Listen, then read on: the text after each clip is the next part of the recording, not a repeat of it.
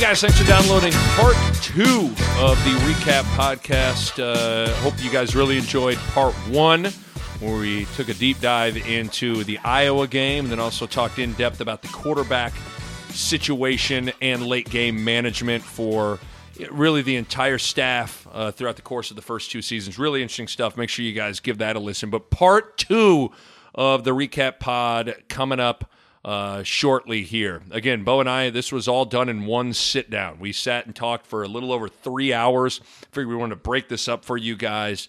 Uh, on today's uh, part two of the recap pod, we dive into recruiting and uh, and the top three position groups that we think this team needs to address here uh, in the offseason when they hit the recruiting trail.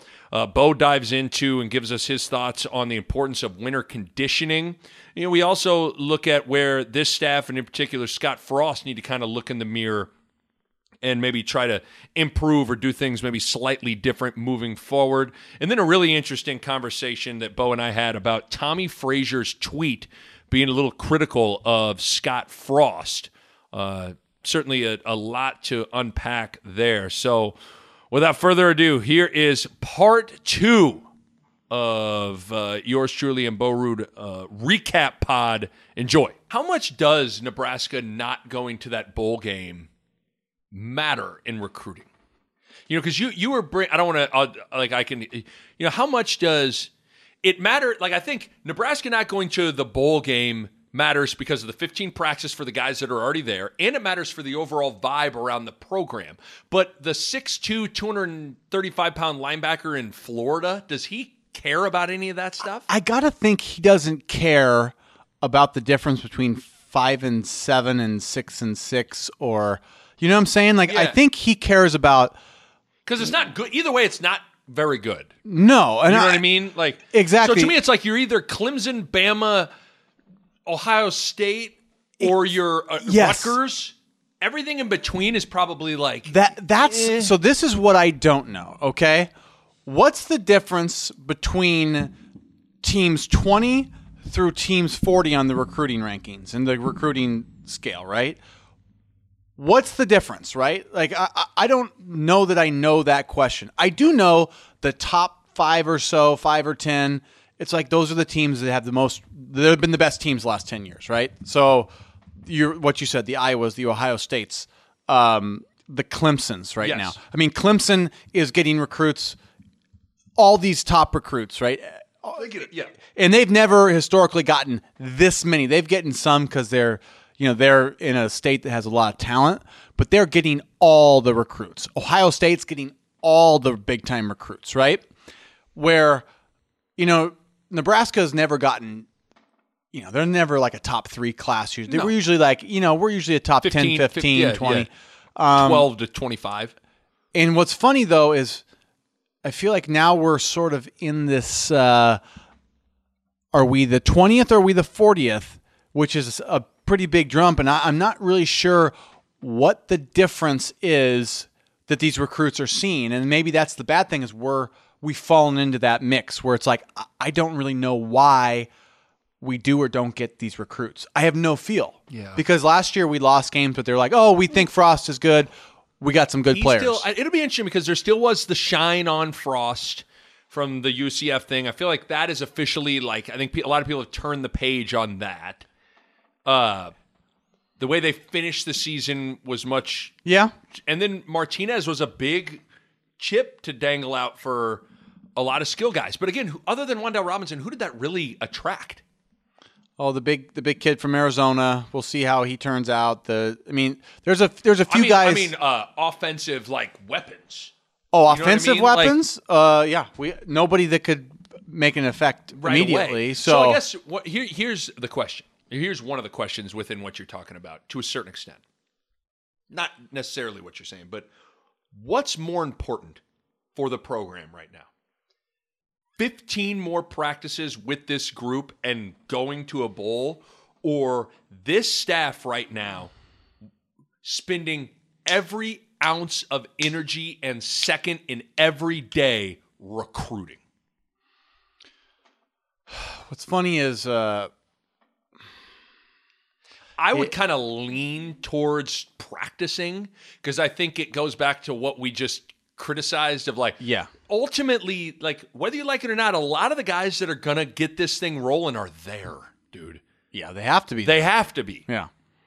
it's not like you're gonna this isn't July 1st and Woj is gonna be like breaking news Kawhi Leonard and Paul George are going to Scott Braun it's not like that you know? They're going to be called the Big Two. Lincoln is going to be set for the next two years. It's not like that. It it's not like Stephen A. Smith is going to be like, first and foremost, let me tell you that Luke McCaffrey is an outstanding player. That is not even be debatable at this point. But if you think that it's not going to be like that, it's not going to be like that. Uh. So that's the thing. Is like, I would, I would still lean towards like that. Having 15 practices and and and working more with this group is is more important. Yeah. But I, to, to be glass half full about not making it's like at least now these guys, Chinander, Troy Walters, Frost, Hell, all these guys get to just Okay, so so that and recruit. That's the that's the better question. Okay, I'm not going to disagree that getting the practices is better for our team in the long run. But is are we going to recruit better this year because of not having to practice? Because there is going to be dead time. I do know that, right? So the dead time they can't actually make contact, but they can do more. They can do more research. They can do Evaluation more and- evaluation. Um, and then, so I don't that's know. what I, mean, don't know. Like is a conversation that's what that- I don't know. Yeah, I, I don't know that world well enough um, to be able to answer that question. I always just, I always will. You'll never get me to say that, like, yeah, losing was good, so now they can just recruit. I don't, I don't agree with that. But I, I think it, it's, it's not the, it's not necessarily awful that these guys don't have to, that they can just focus on yeah. this class now. And they got they got I think their three biggest recruits last year during this time. During the dead, they got Wan'Dale Robinson and that Polo Gates guy. They got those are our three highest rated recruits. They all got during the you know December January push. So I don't know. I, I just don't. Know. Maybe that's just the name of the game. A lot of these guys are waiting around or whatever. But um, I, I I don't know. I I guess as an optimist, I hope that that's sort of uh, what happens or something. Is they have I- I that they do they they recruit better, even if it's you know you wish you had the practices to go with it, but they'll have a strong focus on, hey, we're gonna we're gonna get some dudes, and then two, we're gonna evaluate ourselves too. You know, they're I gonna have time to do that. The thing that's the thing that is kind of good, I guess, is you know ultimately, like we said, winning is the best recruiting tool. People want to go play for a winner, yeah, but the other big recruiting thing you throw out there to people is playing time. And I'd imagine that they're if you're a wide receiver, or I mean, even if you're a running back right now,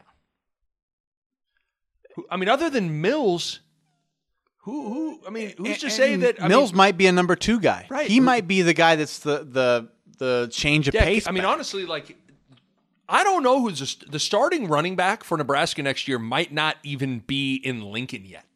I would argue they probably aren't. Yeah, and so if you're a running back, if you're a wide receiver, if you're a junior college, uh, if you're a junior college pass rusher or whatever, because it's hard. It's hard to go find some guy that right now that's popping a zit on his nose. like, I'm gonna go tell Tina I wanted to go to the prom. Oh, I got a big honker on my nose. Yeah, like, it's hard Oh, to think that guy. If you pop a zit, you can't rush the If quarterback. you are, if you have popped a zit and asked a girl to prom in the past six months, you're not the You pass can't rusher. rush You're not the the, answer to Justin Fields and company. All right. okay, well, let me ask you this: In your opinion, right now, in order, what would you say are the three most important recruiting needs?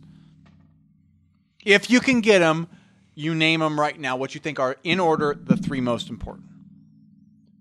I would say, and this is this is like goes against a lot of my my like pillars of what I believe for football. Yeah. I'm not so sure that number one isn't a wide uh, elite wide receiver. Okay. Number two is pass rusher. Now, whether that's a outside linebacker or a D end, whatever. pass rusher. And then, honestly, I think running back. Running back. Okay. What did you write down? Did you write down? I pretty. Fr- I actually put linebacker first. Okay. So outside linebacker, pass rusher. So not the inside, the outside first uh, as a must, especially after the last couple games where it's just like uh, that was the area I'm just like, man, that Nate Stanley went to Pizza Ranch and Casey's General Store before he threw the football. Well, and, and, and just being able to make play. So that's one. Two, two was is wide receiver. You had that one. I almost think you're right, and I'm wrong because I don't know. That's that's tough. Eh. Did you put running back? and I put running back. But but for wide receiver, um, I got more specific. I think we need somebody with some size, Yes. And not Someone that is good one on one with size that can. yeah, like we need somebody with some size and some range and some length. Um, We need Justin Blackmon. like w- I feel like we recruited, yeah, exactly, because we recruited a bunch of these guys the last two years. They're all like five. They're all 11 like, to "I'm 6 5'1", feet. I like. I shop at the Baby Gap. Oh my god! Oh, they all shop at the baby. Yeah, that's a that's a that's a bad way to put it, but it's spot on. What I'm trying to say is we got guys shopping at the baby gap. yeah, we need some Coach, guys. I don't know how to say this, but I think the biggest problem with your wide receivers is they all shop at the Baby Gap. We need somebody that goes to like shops at like DXL, like Yeah, like- with like. like Harry's XL Yeah. store. You know, like. Are you six foot four and above? You better come to Harry's XL, where we'll fit a coat that will. Oh man! We so yeah, we But need so some need size. a big-bodied wide receiver. we don't have one, and I mean it. We don't got one. We That- need if we can get a if we could get two good receivers and at least one of them have size. That to me is huge. And then the the, the second the third one was running back, which you said. And I my thought was though we need another physical runner. Like we need somebody that's the, like I, I don't know that we need another small like we've got Wan'Dale that's our we can Change it, yeah. our change up small guy. That Rahmir Johnson's a small guy. Like we've got small guys that are s- fast, but Mills is like like more guys of Mills stature. I think we need is guys you can pound the rock with. Well, I think I think in a perfect world, you're looking for a guy that can that. I know they're not a. I mean, you know, you're talking like you want everything. You'd be like, I want a ten, a model that's a ten. Yeah. She's a scientist. And she's a, but you, I think you you want someone that can do it all. You you want someone that's in every. You need an every down back that is a that can that. You, you get a crease. He's it's night night. He can get tough yard. You, you need that, and just because the way this the way this program's built, it's built for this offense to have to flourish, and for it to flourish, you need a massive boost at the wide receiver and running back spot. Yeah, and, and I think though that you know Maurice Washington's a good example of. It, it's nice to have Maurice, and uh, if, if for some reason he showed up again, that'd be great. If he got his attitude right, great. But like, we don't need everybody to be built. Like, you need different body types. You know, like he didn't compliment Wan'Dale very well. No, Um, and that's where like a guy like say Mills was like we need to be able to run physical in between the tackles. And I think we need somebody like Mills, but maybe a little bit more dynamic. So, even. so I think in a, what the perfect running back situation is, you got an every down back that maybe this is the, the rec- this is the recruit that we're both saying that they need Yeah.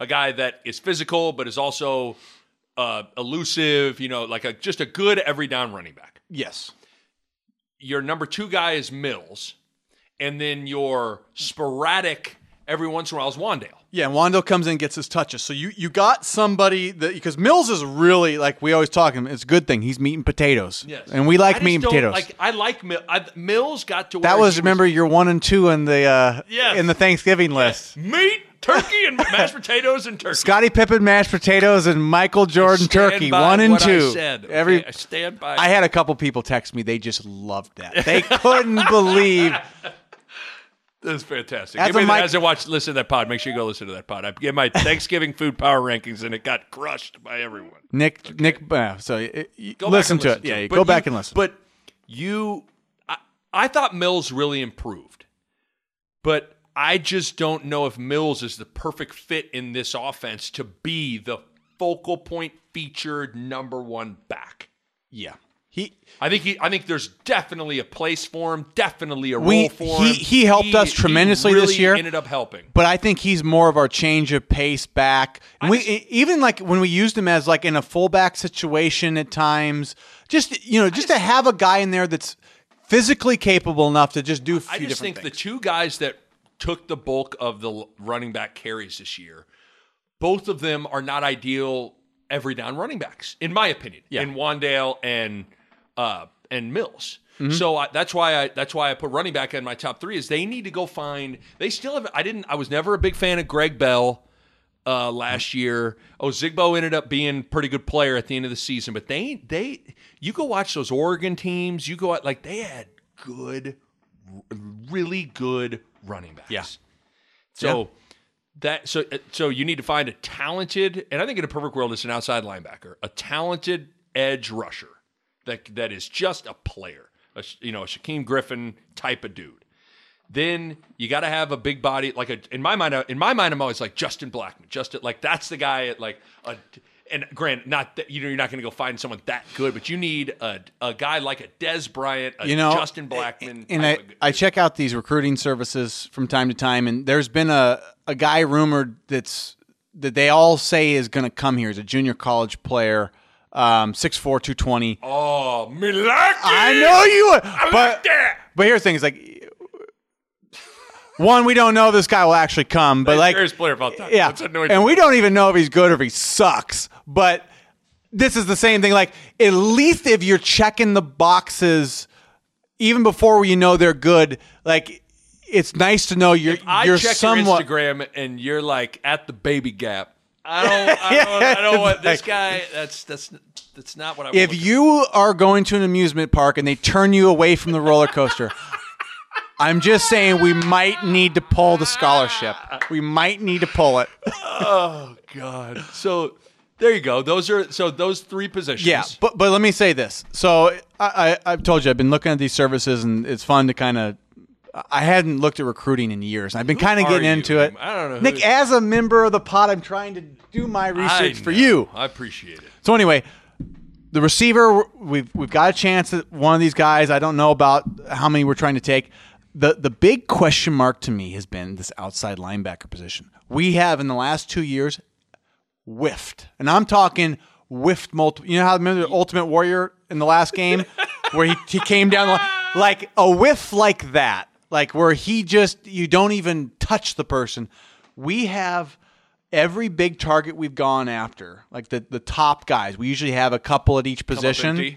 We've had probably three or four at the end of each recruiting cycle in, in 18 and 19 we're like these are the guys we got to get and we got to get one and we've whiffed on all of them and at, at that outside linebacker rush in spot kind of right Yep.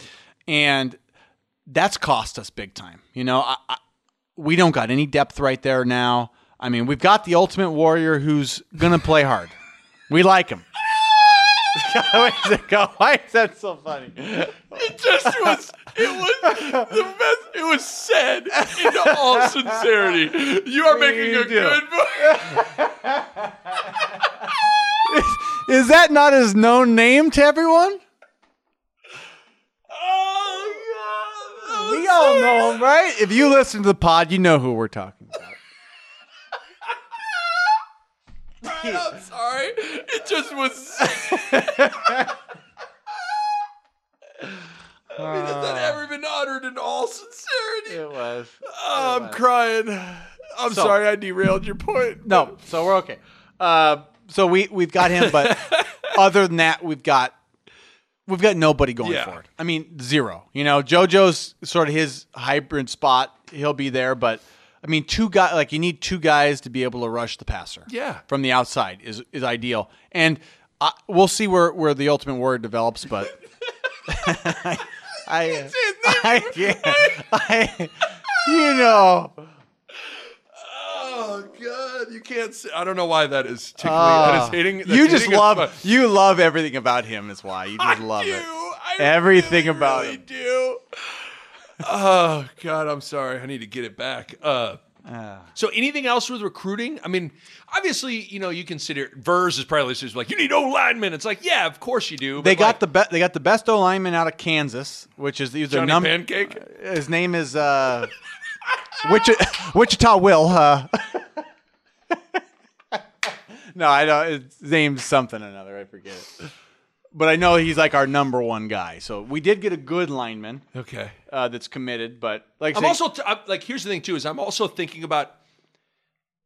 uh, That's why I specified on like a junior call like I- like you need instant you need help. instant help. So that's why like of course they need a bunch of great linemen, but it's like you're not gonna again if a guy that's- lineman is developmental. Wichita Will is popping a zit and asking Tina to prom. He's not going to come in. Yeah, and probably even if you're like, "Hi, Wichita Will, the greatest lineman out of Kansas," you still got two to three years before you see Wichita Will.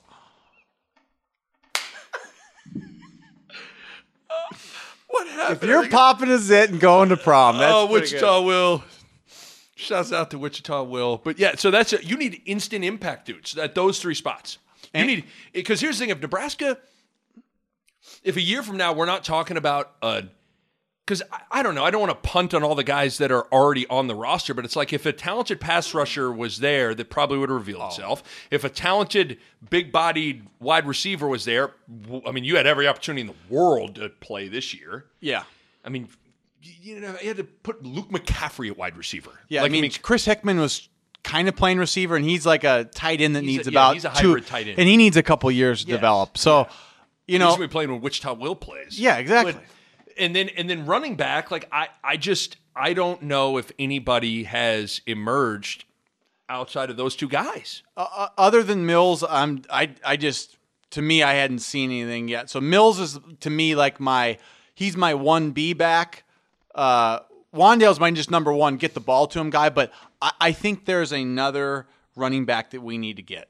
Totally. agree. And you can you don't have to go JUCO to get instant impact at running. You can get freshman running back that can play. The guy from Iowa you said Yeah, was a well, running back? Goodson is a, yes. So that's where I think running back and wide receivers you can find Poppin' zits a, and a asking pop and zit guy to come play, but most likely, oh, outside linebacker and wide receiver, we're probably gonna have to find JUCO to make immediate impact. Anything else with recruiting? Uh, I think that's probably it. I, I'm going to be watching this closely. So you because again, the the way this adding this early signing period, this is when like this is it. Like it's gonna the next three weeks, dude, gonna be the the money time because the vast majority of your class is signed. And honestly, Yeah. the ones that don't sign are the ones that are just doing some event with their school later on with Yeah. everybody. You know, we don't. I mean, that stuff is just absurd. yeah, or the guys that are the, really big time and they're harder to get. Yeah. You know, they're doing the Under Armour All American. They want to do their Did Wan- yeah, because and- Wan'Dale was early because Wan'Dale enrolled early. yeah. Yeah. Okay. So, I mean, the, the thing about it, that's the thing is like you think this, it feels like it's a long ways away. It's not. No, and, and like you, you mentioned the early signing period and, and early enrollment. So if you want to come contribute, like you got to come here early, most likely. You know how hard it is to show up in June? And you go through a month of summer conditioning or two, and then you go, all right, let's go learn it. and- Let's go yeah. learn a, a, a full playbook and try to, you know, physically compete against guys three, four years older than you. It's like it doesn't go well. I'm just telling you, So- so that's you got to be special to It's play. easy to feel like, oh, next year's a long ways away, but like the a, the influx of help is gonna kind of like get shaped in the next month because you're gonna get the early signees and then you're gonna get the early enrollees that show up for the second semester and go to go can participate in spring ball. Yeah, it, it's going to be interesting. I, I just don't know that we like.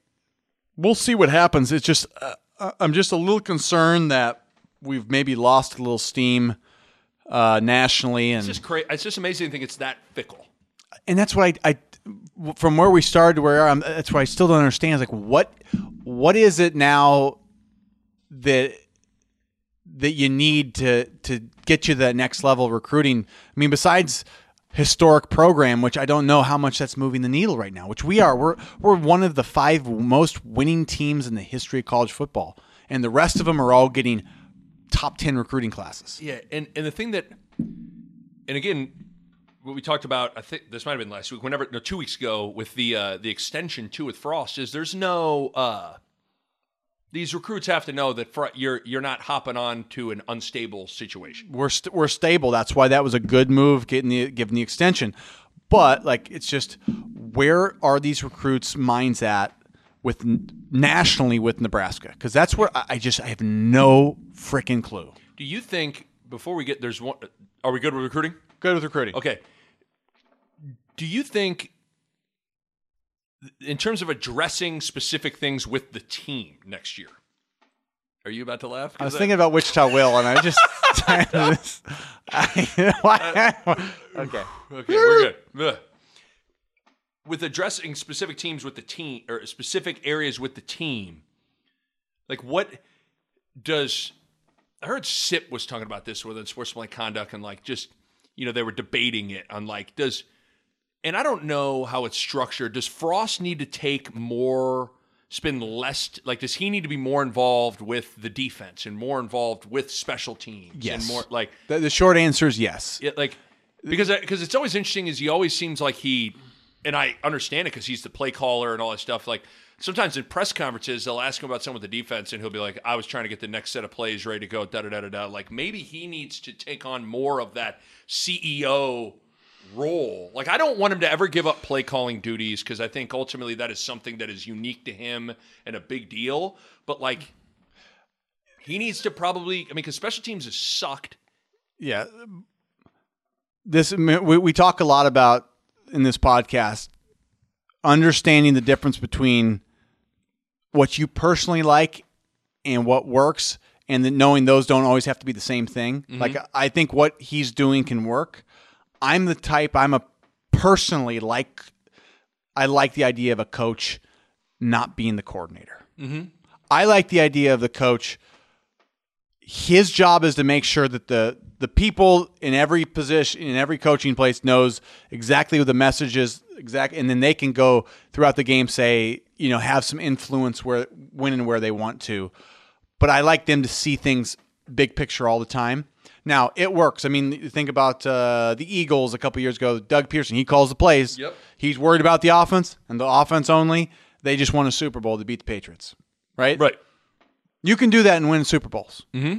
It works either way.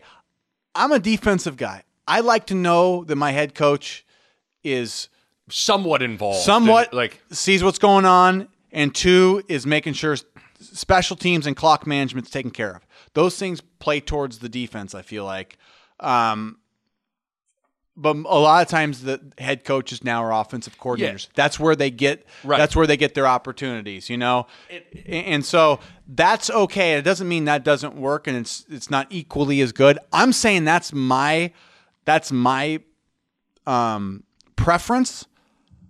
But no question, he has to take more responsibility and ownership of those other in the off season. Those those uh, totally. those so sides of the ball. I think I think there's a bunch of different things that are interesting about this season, but I think a part of it is also just some like self evaluation for Frost and for the staff of like, okay, what what do I need to do differently?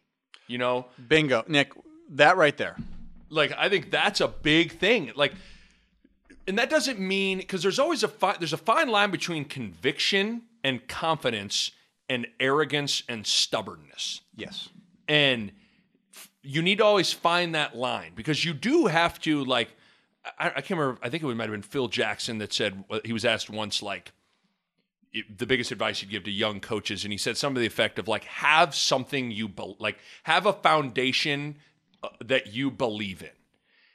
You that is needed but you also got to know when how to add things and eliminate eliminate things of that foundation uh, evolve as a coach evolve in your program and so i think that'll be i'll be interested uh, throughout the course of the offseason what that stuff looks like for frost and for everyone Yeah, how how a coach goes about evaluating themselves and changing and be willing to change certain things, right? Like that's Yes. that's the line where stubborn coaches, if things don't go well, only blame the players and don't do anything different. Right. Where I think a good coach and a good program will look in the mirror and be honest with themselves about where the problems are Yeah. and not and- lie to themselves Right. and not and not pretend like it was some sort of fluke like and what can they do what can they do to change it and then take steps towards changing like that's that's what i think good programs do um, now with, with frost and this staff you know this is going to be a, a huge moment like to me if they're not doing that that's we're, we're in big trouble Totally. Like, They- I, I they- think they- they have to do because that. and that's what we talked about a little bit within the the team too. Like, not everything can be all about the players getting better or getting new players. Yeah. like some of this stuff is on the coaches getting better and the coaches looking in the mirror a little bit and and figuring. But I mean, the reality is everybody's got it. If the moment you think you've got it figured out is the moment you are going to get.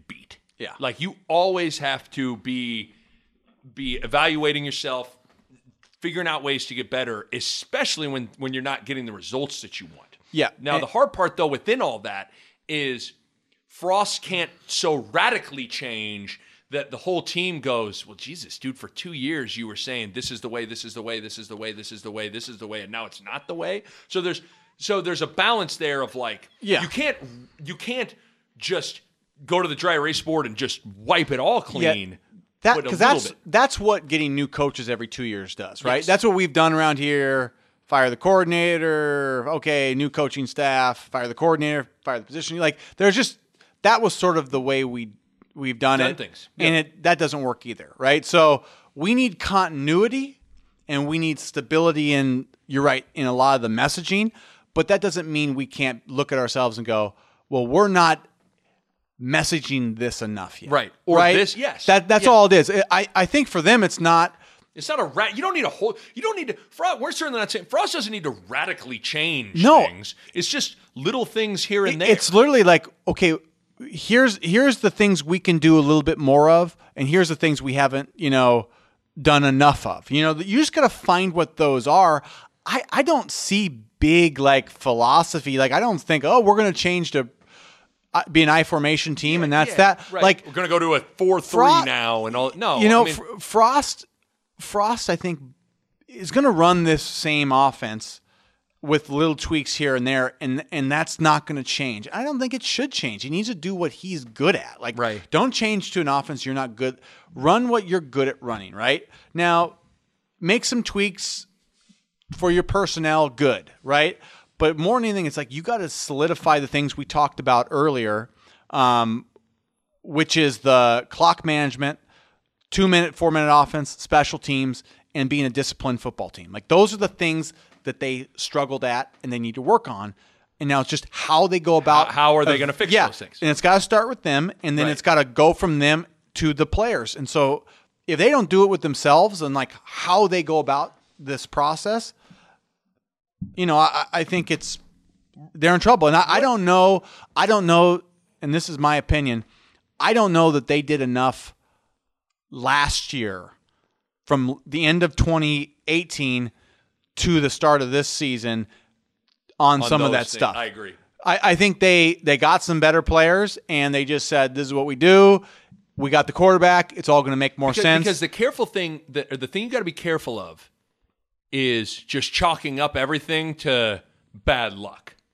You know what I mean? yes. Like I felt like there was there's a balance of that. It's like, and we're guilty of it too. If you've listened to every pod we've done, we do turn on the mics and go, "Oh my God, can you believe this happened and this happened, and this happened?" It's like you you got to be careful about always chalking things up to bad luck because what that does is it does it takes the responsibility off of you. Yeah. And now all of a sudden it's just, hey man, it's just, you know, it's just the way caught every bad break in the book. And so I wonder if there was a little bit too much of that last year with the staff of being like, dude, can you believe how horrible everything It wa- went? And you know what? In in defending that, there was a lot of bad luck. Uh, totally. But when it when the when the things that aren't as much bad luck happen over and over with the bad luck, you go. It doesn't matter about It's- the bad luck it- because we saw it without bad luck. We had the luck against Iowa.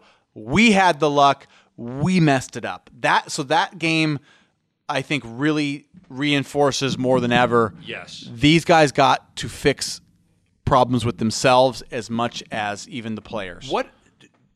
Quick, real quick.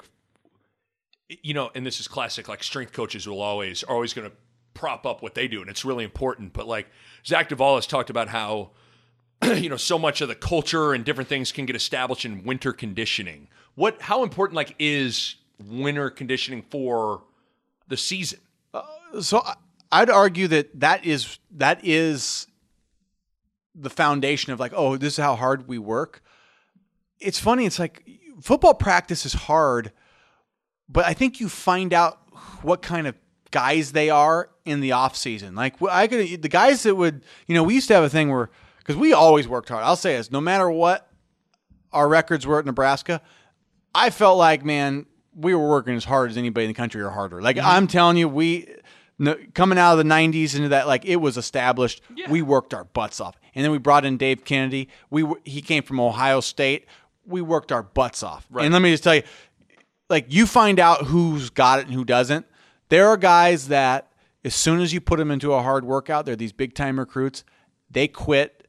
They wimp out and you just see weakness in them and it shows itself. So you either beat the weakness out of these guys or you pretty much they're written off and they need to go. You find out in winter conditioning in summer conditioning because that's when it hurts and it's hard.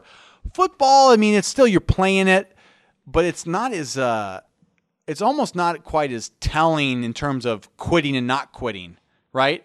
Yeah. because because workouts are like you do this until you can't move And, and the thing that's so weird about the thing that's so unique about football is you practice 10 times more than you play and you train 10 times more than you play. Yes. So it's like you better be a pretty good guy in that department. If you're only like, man, I just want to play. Well, Yeah, you train 10 times more than you practice, too. Yes. So you train for nine months a year, you practice for, For- three, and you play 12 play games. 12 days. like that's it.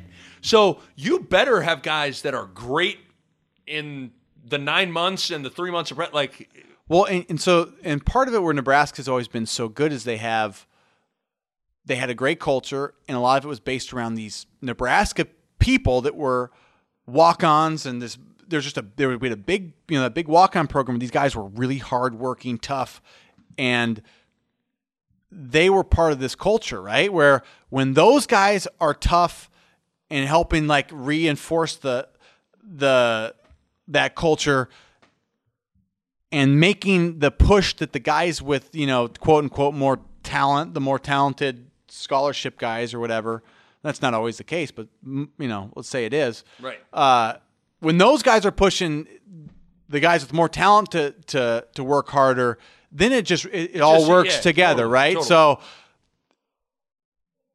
like you you gotta you gotta start there because then it, that then that goes to the season and then you know it all works together but like i do think it in football programs the there's something to that off season Okay. workouts I just didn't. Yeah, I figured it was. I just I didn't know if that's just yeah. you know like I mean that yeah. I, I think there's a saying in you know oftentimes they'll say basketball teams are made in the summer.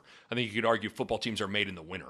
yeah You know. oh I mean I, that's wouldn't so, doubt it it's where you move the most weight i mean it's like Yes, I mean that's that's just how it is. Yeah. So I mean it's an important. So this would be an important time for the guys. What do you think? Before we get there's there was one thing we weren't like.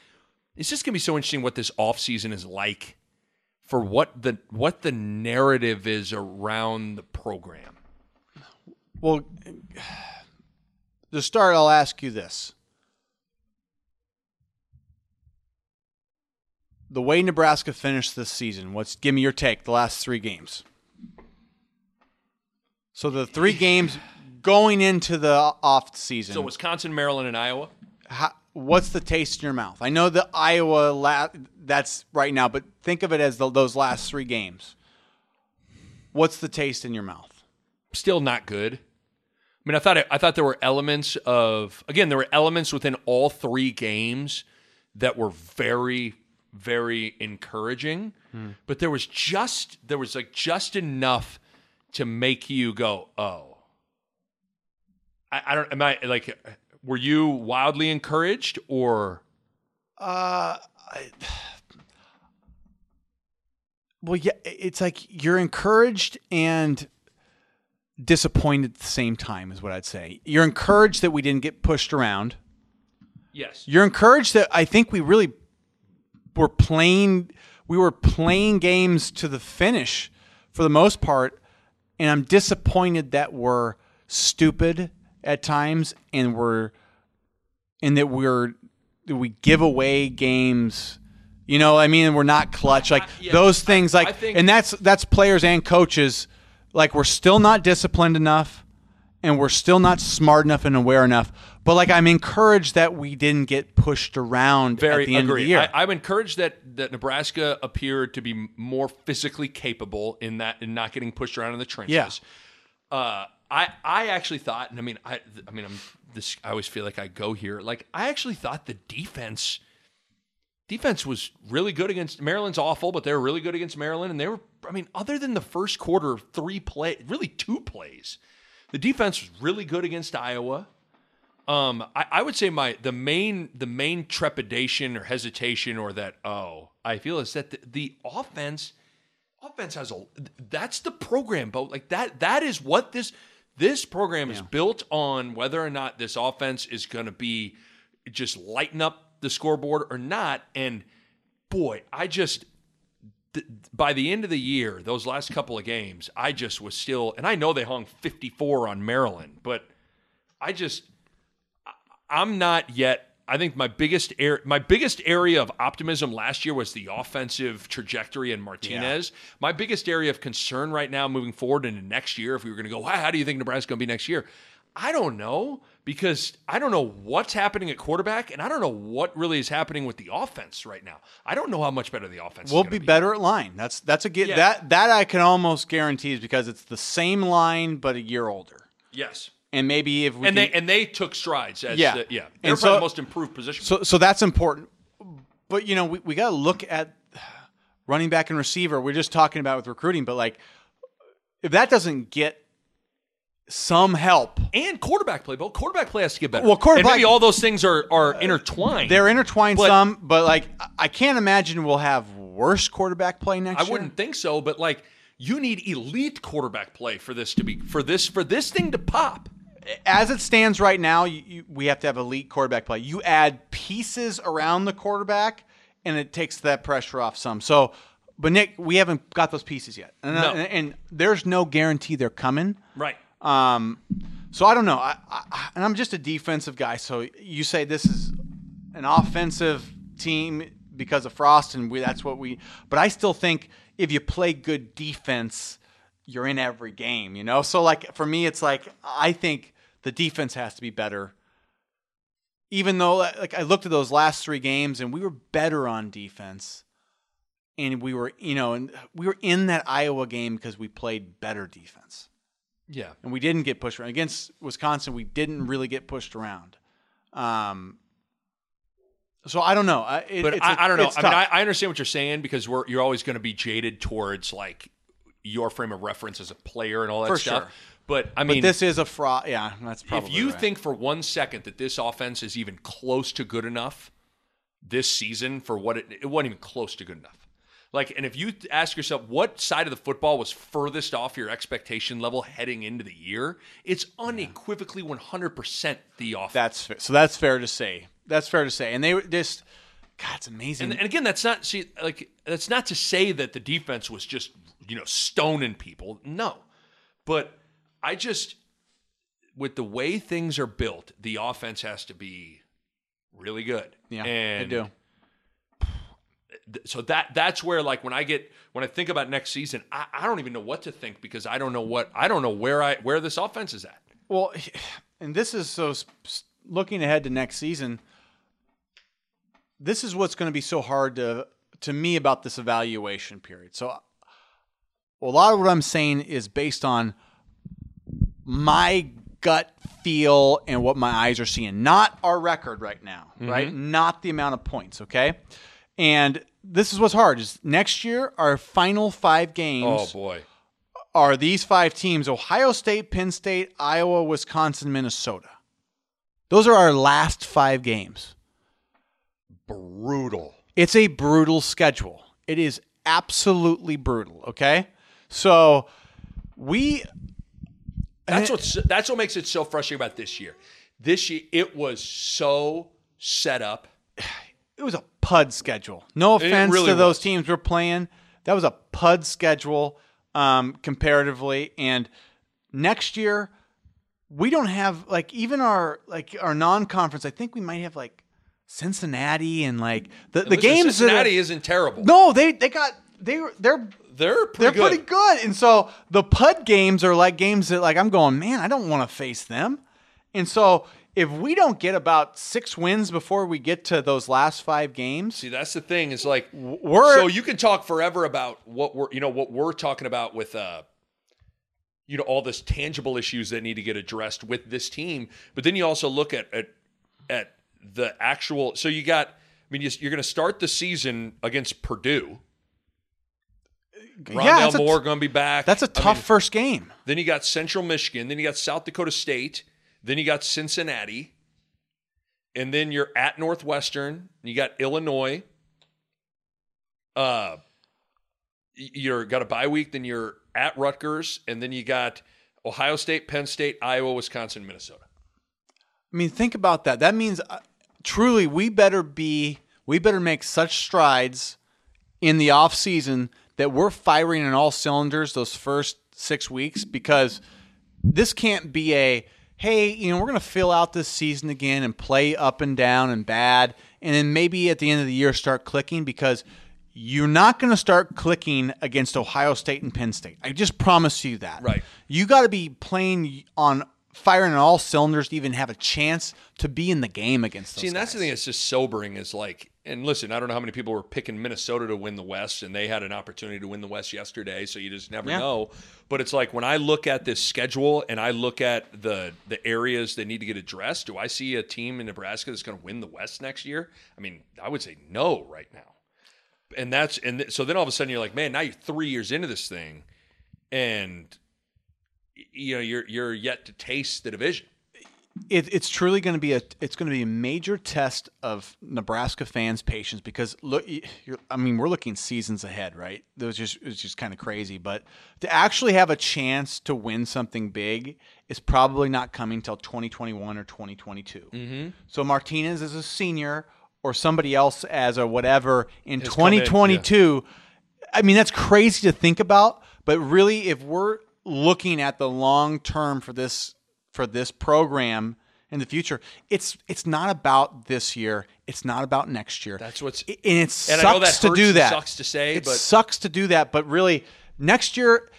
It's gonna. We're gonna have to play great football to win seven games. So it's almost like I don't know. May, Well- maybe it. Maybe it's okay that we lost the games we did this year if we can improve dramatically by addressing things. Maybe we would have won those two or three games and been like, "Oh, we're good. Just do what we're doing." That- yeah. like we got to fix some the things. the one because the reality is the only way you sometimes for for certain people to really change or certain things to really change is you really got to hit rock bottom. Yeah. you got to get smacked in the face and hit rock bottom. And maybe this year was that. yeah, Maybe it was. Uh, like literally, you hope that that's what it is, and it doesn't hurt recruiting too bad. You hope that you you can learn and improve without losing Right, losing so much. the, the juice in recruiting to get guys that are big time difference makers. So you you you, you mentioned something about testing Nebraska fans. Yeah, I think it's you and I talked before on whether we wanted to get in this or not, and this doesn't. We don't need this to be a super uh, d- divisive and toxic conversation about to have. But I think it's Tom. I think I want to get into Tommie Frazier's tweet. yeah, So Tommie Frazier tweeted after the Iowa game. He was tweeting. I mean, he- he's a guy that I mean, you're not on Twitter, but I follow him on Twitter. I mean, he's a guy that is. I mean, from from Bo to Bo, from Bo Pelini to Riley to Frost, like he has always been a guy that is um, not shy to take shots at what's happening with the football program. yeah. And Tommy tweeted yesterday. So that have been this. We're taping this on a Sunday. This is on Saturday, November 30th. He tweeted, "I will not comment on Nebraska football again until they make a bowl. It's obvious that people believe in someone that can't get it done. Those players played their asses off yesterday." Now the big the big one in there, the big line in there is it's obvious that people believe in someone that can't get it done. And obviously he's talking about Scott Frost, which is just so so disappointing. Like I just I saw that tweet and I'm like, you know, I'm I never want to be one of those guys because listen, we're both former players of programs. I never want to be that guy that tells every former Creighton player, every former Kansas player like you can you always got to blindly support whoever's in charge and all that stuff. Like Yeah. because ultimately I, I, you know, there's been a lot of guys that have taken shots at guy. Like a lot of it is, you know, people took shots at Riley, took shots at Bo, and people were uh, okay with it because they, those guys weren't Frost. Yeah. So you know, you can you can come off as hypocritical if you're going to criticize Tommy saying that, but at the same time, you know, you just you figured with a guy that that is a former player, like Frost is, a former player in your era Yeah. that also won a national championship that you would publicly support a little more than than that. And I don't know what all is rooted in that. I'm sure there's a lot of stuff in there. I don't know if if there's a little bit of insecurity of you got a, the former Nebraska quarterback that's getting more shine than him, and he's more worried about that than the the the the program prospering in the moment. I don't know. I guess as a former player, what, what do you? How do you? What's your reaction to all that? What's weird is I, I don't know that I have a problem with the the statement of I'm not going to comment until we get to a bowl. That doesn't really bother me. I don't think. No, I don't. No, no, I don't. The only thing that's wrong, the only thing in that tweet Yeah. is it's obvious that people believe in someone that can't get it done. Yeah. So the, the first part doesn't bother me. That to me, um, if a I'm if, I, if I'm speculating, you know, because those two were teammates for a good year at least. Because I want to say Frost sat out the year they won the national title in '96, probably. Mhm. So those are teammates, quarterbacks, both quarterbacks, national championship winning quarterbacks for Nebraska. Um, I mean, he took over for Frost. Took over for Tommy. yeah, that that to me is uh, that it's it's almost odd how the there's no support there. Like you you'd almost think that you'd you'd be almost supporting someone to a fault that was a teammate of yours that you liked. If you, if you in fact liked them when you were teammates. Bingo. So if I I don't know, I have no idea their relationship or if they have one, but to me that sends up a signal of there's something deeper going on between Those two. not even maybe those two between how one person feels about the other and maybe how one person feels uh you know i don't know because i I think it's just odd you know and I- i've met tommy a couple times and he's been a real nice guy to me but I- just know this. Most of the time guys that are really ta- like you know really uh, excel on in the sporting world and uh, on the highest stages they're very competitive. And um, it's hard not to see the connections between why he'd be competitive in this situation right? Oh, I don't think there's any. I mean, w- when I first saw that tweet, the first thing I thought about is that it struck me. Now I don't know. I've only met We- Tommie Frazier one time, and we I don't, don't know know. anything about the specifics of that situation. So, and here's the thing: is if I get new information, I will arrive at a new opinion yeah or a, a new thought. But I'm just going off of of the of observing it, outside looking in, all that stuff. It strikes me as I don't know if you want to call it competitiveness. I don't know if you want to call it insecurity. I don't know if you want to call it um, it's not, Whatever i don't know call if it's insecure i wouldn't say insecurity right because he's not well, I think just protecting he there's something weird about everyone's protective of their past. But athletes are really protective of their past at times because it's all it's especially when that's who that's kind of what has defined you as a person. Like the 90s NBA guys are so protective of that era because that's like that's who Charles Barkley is and who Reggie Miller is and who those guys are. Uh, at the end of the day, who Tommie Frazier is, he is the greatest quarterback to ever play at Nebraska. Like that's who he is. You know, and so you are going to protect that at all costs. Yeah, like the most important quarterback The- the most- versus now who's the most important quarterback to ever play. He was the most important quarterback, but now, but now he's not the most important because the most important quarterback is the guy that's running the program. and and that can create conflict because I don't Yeah. care what anybody says. Everyone is is prone to being selfish. yeah, I don't care what anybody says. You know, we are. we all think about ourselves. We all think about ourselves first. How is this going to impact me? How is this, we always think about me, me, me, me, me. yeah, And again, I don't know this uh, to be true, but I just wonder if there's a little bit of like I'd rather if there's a little bit of his the emotions of protecting that corner to use a Bill Simmons ter- you know to protecting that corner at this point supersede the emotions of seeing the program flourish in the moment. And that might be too strong of a statement, but that's kind of what I mean to, to already say that so we're definitely just reaching. We're definitely uh, we're, we're guessing here. We we didn't we don't know, but what we do know is pretty much unanimously the other players that we've seen and talked to unwaveringly support Frost. So that's what's so weird about Jason it. Peter. I mean, Peter Jason's is- the ultimate example. There wasn't there wasn't a guy that has been more willing to be critical of the Nebraska football program over the last equal with 10 Tommy, years. right? Him and Pro- Tommy yeah. are one A, one B. Yeah. Now, Jason just has such a brash way of doing it that you really feel it when he does it. You know what I mean? And the fact that Jason is, I mean, Jason Peter is going a, above and beyond to publicly support Scott Frost at every single turn. Every single turn. I mean, he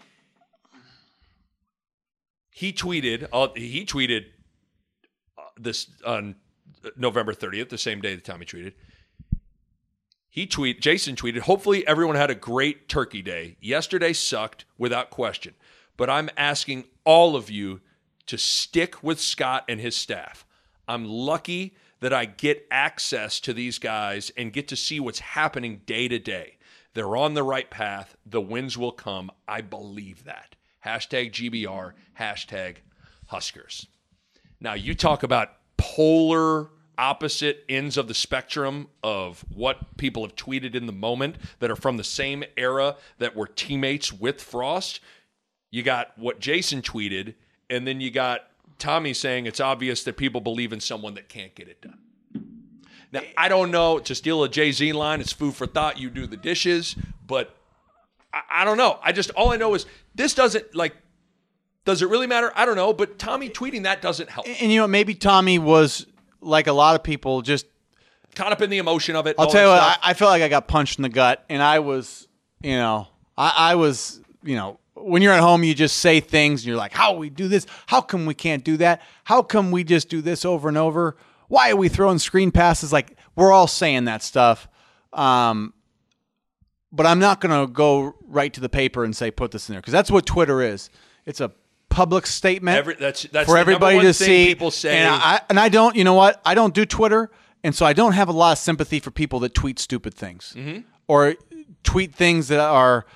Uh, in this case, like Tommy's, is a, an opinion that feels like a bit of a sh- shot. oh, it's totally a shot. So Don't- my- I, my- I, am not gonna. I'm not gonna go.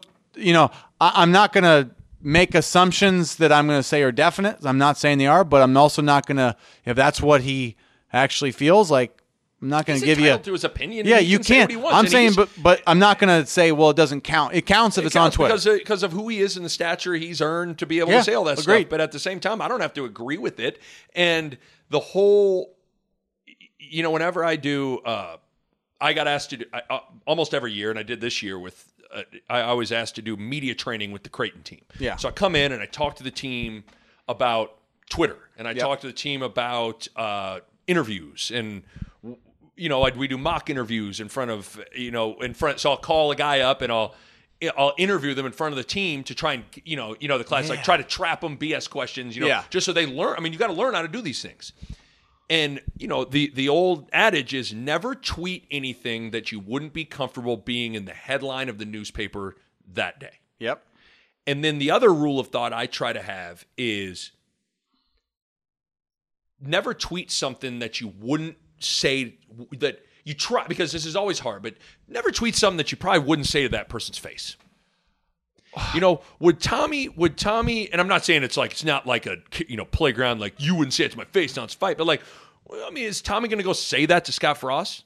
Well, and, and Nick, think about this too. And I, this has just hit me now that we've been talking about it. He effectively has has put himself, he's outcast himself from the university because you know what? If you want Frost's head, that's what you're saying. That's what. then you can't come be a part of anything we're that's doing. the thing that's so. That's the thing that's so frustrating with Tommie. It's like Tommie, you realize that like You're- you you're- are you are you are you mean- isolating yourself. Yeah, you mean too much to the fans and to this program To to, make it yourself, to make dude. it a hey, I'm here, you're there, and in, unless you unless this guy's not there, I'm not because it, it's you can't ask Frost to invite a guy that is asking for him to essentially or that that says he doesn't believe in him. Like if you if you're Tommie Frazier saying I don't believe in you, well, guess what, Tommie? You don't get to come speak to the team. Yeah, that's because uh, for just just spitballing here. But for example, you know who could probably speak to the quarterbacks about what it's like to be in a quarterback battle? I got a really good idea. You know, it's Tommie Frazier Yeah. because he had an epic battle with Brook Berringer. Yeah. and and both those guys, I mean, they're- they're kind of tied. They're they're attached in history together, Yeah. and those guys had the battle for '95 and all that stuff, right? So you know who would maybe be a decent guy to come? Let, let's say that Frost would have an open competition with Vedral or with with McCaffrey and Martinez. You know who you could maybe bring in to help talk to the guys about how to deal the best with it. quarterback in the history. The best quarterback in the history of the program. Some people say the best quarterback in college football history and a former Husker. You know, I still. And you know who won't get invited now? that's It's it. Tommie. It's, So- it's frustrating. so it's frustrating. It's like, but is is he better than Crouch? you know how I feel. I mean, I've always been kind of a Crouch guy. though. I'm a crouch guy. I don't know. Tommie was dang good though. He was really good. I I, I, he- I- I- Tommie- tell you what, Tommie of those Frazier was Tommie- good. The the thing about Tommie was Tommie was always when when when the situation was its biggest. Tommie was his best. Tommie was clutch. Tommie Frazier, there wasn't a guy that like he was like Jordan in that way. Like the the crazy thing about Jordan was like every time Jordan was on the biggest stage in the biggest moment and needed his best, he delivered. Yeah, let's not get it twisted. We need some Tommie Frazier. So so that's so yeah, like But it's just too bad but it's because just frustrating. I read that and I was like, damn, Tommie. it's not like, necessary. Even if you feel that way, Just- it's not like, worth it, It's dude. not worth it because You because Tommie Frazier is too important to the program to be outcast now. Like that's that's the problem. It's not that uh, you know you have to you can't feel that way. You can and Not it's every feeling is meant to be and you voiced can publicly. That's it. And, and the fact is that I don't think he recognized that he's too important to the program to to to to sort of handle it that way. Like he needs to be able to feel how he feels and still be able to make a positive impact on the program. And right now, it's a negative impact because I I don't know. I don't know what the positive of trying to message What somebody good- out of it. What good Yeah. comes from that tweet? Nothing. No, eh, nothing at all. No, because it's not making Frost's job easier, and that's also you know the people are like, well, he's you know he's just holding those coaches. I mean, you think that's going to make Frost like you think Frost was kicking his feet up and going to pop in a movie, and then was like, oh, what Tommie tweet? Oh, I guess we'll go recruit and we'll work a little harder. That's not going to make Frost or the the staff work any harder than they already work. But the one thing it's going to do is it's going to make their job a little more challenging Uh, and you in the what? moment because you have a guy of his stature. Because I'll, I read the replies. Sure, you get some people. It's like, man, what are you doing? But then you get some like, yeah, you tell them, you know, and you, so you get the people that are Just creates drama. It's it's a bunch of drama, and it's and it's- drama. that is one thing that this program has. Ne- this pro, this program needs to get out of the drama business. yeah, it's drama with one of your greatest ever, and somebody that you need to be in alignment with the university, and you know, there's just there's no need. There's just no need. For There's no need for it at all. There's just th- so. Uh, there you go. I mean, I don't. I don't. I. I that was interesting. I mean, that was Uh, I, I I I couldn't believe when I saw it. I was like, really? I go. It just seems Uh, when I so. saw it. I was at the airport, and I like it was one of those things like you literally like I. My body language just. I was like, because because it's it's you're talking about two national championship quarterbacks that were teammates, and it sort of just is like you go. Have I ever seen anything like that before? well, I mean, I don't it- know that I have.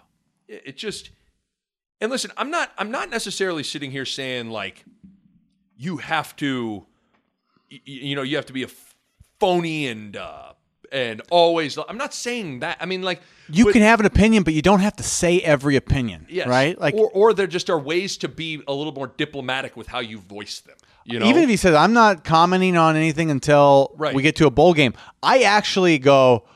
That's taking a stance that hey, this thing needs to turn around, and you're not you're not tolerating you know mediocre play or mediocre you know other things. So Right. I, I think that that's okay. But like once you say you, you, you make the call, Once right? you You, ma- I mean, say he- he- you say we don't got the guy to you go do there, it. when you go there it's put hard up to walk it You've back. put up the wall, and it's just like, dang. It's it is it is hard to walk it back. And the one thing we found out, and when I say we, I just mean Nebraskans and people that are invested in the program in any way that they're invested, whether that's monetarily with tickets, whether that's with whatever their fandom, their whatever mm-hmm. players like you that blood, sweat, and tears for the program. The one thing we all agree on is this is really important to all of us. And the one thing we also agree agree on is that like there's a lot of work that needs to be done to get it back to where it needs to be. And the one thing Frost said when he took the job was he felt confident about getting everyone kind of pulling in the right dire- in the same direction. Yeah. And that was one of the most attractive things about Frost getting the job was you finally felt like there wasn't going to be these factions of people not on board or people not rowing the boat in the same direction, not Yeah. to steal the PJ Fleck thing. And so you just the one thing you don't need this early on is someone of Tommie Frazier's stature not pulling in the same direction. Yeah. You know? It's it's uh, now it's a, it's going to be a thing unless they uh, work it out. But then it's one thing that you got to spend time on Yeah, that's just- not the program. Right. Totally. Anything we're missing, dog? Uh, well, we'll see if this ends up being a two-parter. I mean, I uh, don't know. That, I mean, we're at like almost three hours right now. for Are what we really? Yeah. oh, it's a two-parter then. It's That's got to be a two-parter. I'd imagine. Um, but that was good. This was one that I, I mean, I had to the sit thing, there dude. for an extra day. I was like, oh my god, I got to talk to Nick. And here's the thing: there's still a lot more we could talk about. Oh, I, We got I'm- to pace ourselves for, dude. We got a lot. Yeah, of, with with they're going to hit recruiting hard, and we're going to let this marinate. We're going to see what maybe a week or two of marinating, and with some recruiting, see how we maybe we need just need to take a week and go. Oh, okay, maybe maybe we'll feel a little differently. Yeah. But I I think this was an emotional. We've had some emotional losses, and this last It's been one, an emotional year. Oh too. my God, It's it been just- an emotional year and an emotional loss to end it. it was the cherry on top of the Sunday that was an emotional roller coaster, Totally. man. It was just like, oh, Totally. so Well, you're the man, and uh, we will be doing plenty of more pods, my friend. Break out the wine bottles because we got a lot to discuss, and sometimes we just need to get a little buzzed. Some people are like, "You guys need to man up and drink some beer." We'll drink some different stuff. we'll drink some beer. Um, well, Nick, it's been a pleasure. Oh, 2019's in the in the books. It was a hell of a season. I Had fun every Yes. day doing it with you. So yes, this was therapeutic for for me. Like I felt like this helped me assess and digest what was happening. Uh, I hope everyone that listened to every recap pod felt the same way. We had a blast doing this, and uh, I I can't wait to do more of these. And then I can't wait till next year to do more of these recap pods. One day, one day, Bo. I mean this. One day, we might have to do the recap pod from Indianapolis on the first weekend of December when Nebraska's playing in the Big Ten championship game and Nebraska wins that bitch. Will we be too hungover to do a recap pod of a national championship someday? we might be. We'd be like, oh Not my that. god. One day, You make a deal. If Nebraska ever makes it, we're going to Indy. Oh, we're going. We're going to Yep. Indy. We'll do it live. We'll we'll do we'll do it live, and we'll be covered in confetti. How we're gonna get on the field, I don't know, but we're gonna have confetti. We'll be those guys We'll that sneak into every uh, every major event. hotel room and just trash the place with confetti. Oh, One day, my friend. No, we'll be One there. day. We'll go there in person if we get to the big the Big Ten championship. There ain't no game. if. Is when. they get to the Big Ten championship game. In the meantime, everybody, make sure you subscribe to the pod. Make sure you give it a rating, give it a review. Make sure you download that thing. Appreciate everyone listening. This was uh, there's a lot to talk about, and we hit it all, and we're going to be covering more throughout the remainder of the off season. Now, Bo Ruud, I salute you.